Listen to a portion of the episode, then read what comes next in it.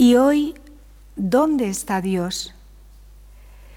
En octubre de 2019, unos meses antes de que la pandemia nos visitase e hiciese tambalear las seguridades en las que nos refugiábamos y con las que adormecíamos tantas preguntas arraigadas en el corazón humano, en algún periódico pude leer que envejecer es una enfermedad curable y que le podemos plantar cara. Decían que morir y envejecer no tiene sentido, que la muerte será opcional hacia el año 2045 y que el envejecimiento tendrá marcha atrás. Aseguraban que en las próximas décadas los hombres moriremos de accidentes, pero nunca de muerte natural. Incluso leí que un médico de un centro de investigación oncológica dejaba claro que él no piensa morir y que además en 30 años podría ser más joven que hoy. Se decía que algunas empresas ya trabajaban con las miras puestas en la tan deseada inmortalidad. Y aunque el camino no parecía inmediato, la ciencia alcanzaría la ansiada y saludable vida eterna.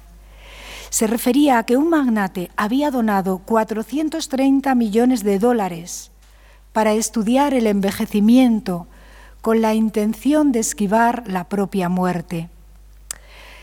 En noviembre de 2019, con motivo de un congreso, se dio a conocer los progresos genéticos con el fin de evitar el envejecimiento.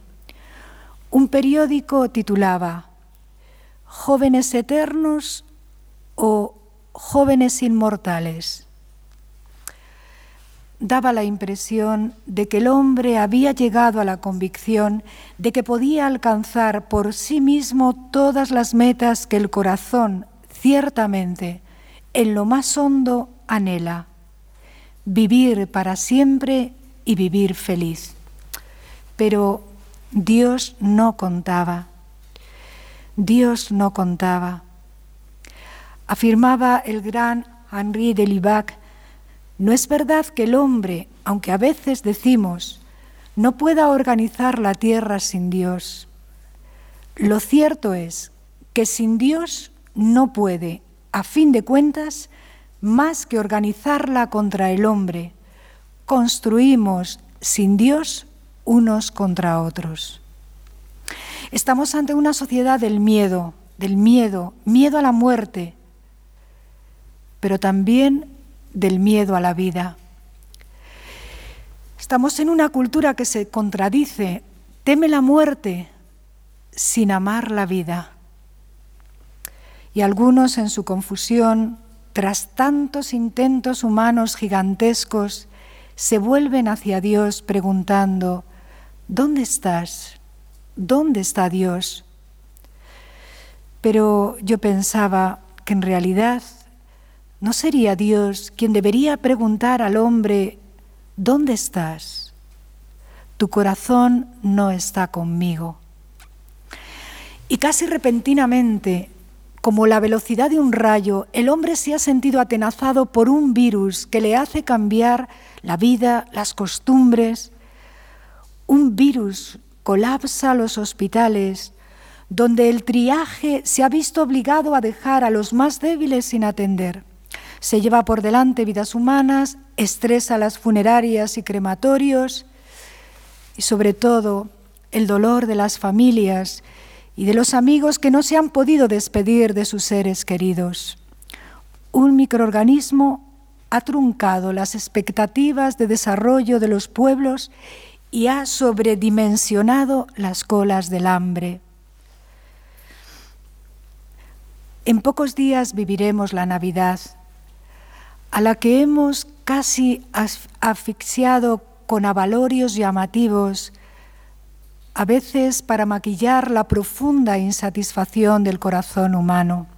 Luces, colores, músicas, bailes, bebidas, comidas, regalos innecesarios y a veces hasta de mal gusto. Y en medio de todo ello ocultamos el mensaje del niño de Belén, que regala lo que el corazón desea y que no se compra, porque es don, es regalo de Dios. El niño de Belén dice, si crees, verás la gloria de Dios, y la verás en tu carne, porque quien cree en mí tiene vida eterna. Quien cree en mí tiene vida eterna. La vida eterna no se compra, no se conquista, no se consigue a base de puños, es un don, un don que se nos regala en la Eucaristía, medicina de inmortalidad. Jesús dijo, el que come mi carne y bebe mi sangre, tiene vida eterna, y yo lo resucitaré en el último día. La Eucaristía es medicina de inmortalidad, remedio para no morir, sino para vivir siempre en Jesucristo, nuestro inseparable vivir, como escribía San Ignacio de Antioquía en el siglo II. En la Eucaristía entramos en comunión con el cuerpo de Cristo resucitado. Entramos en el espacio de la vida ya resucitada, de la vida eterna, Bebemos en la fuente de la vida para gozar la vida sin fin. En estos días en que los belenes adornan nuestras iglesias y casas, escaparates y calles, no olvidemos a San Francisco, el pobrecillo de Asís, que inauguró los belenes, esta forma de homenaje, donde todo invitaba a fijar la mirada interior en Cristo Jesús.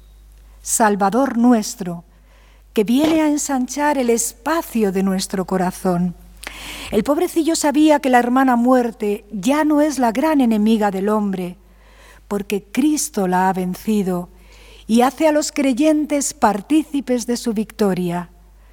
¿Dónde está muerte tu victoria?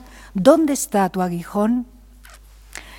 Ni los millones donados por magnates, ni los avances científicos serán capaces de ofrecer al hombre algo que solo le compete a Dios, la vida eterna para nuestra frágil carne, como estamos experimentando en las presentes circunstancias.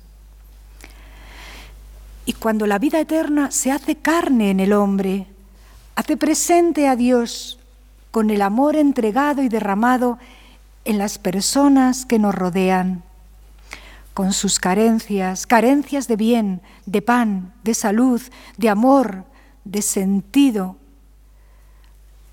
Los rostros gritan el deseo de una mirada compasiva que los levante, el anhelo de ser reconocidos como la criatura a la que su Creador ha amado por sí misma nuestra mirada y nuestra manera de vivir en Cristo no pueden sino transmitir a cada uno el sentir de Dios, para que en cada momento de la vida que Dios nos regala podamos escuchar, es bueno que tú existas, es bueno que tú existas.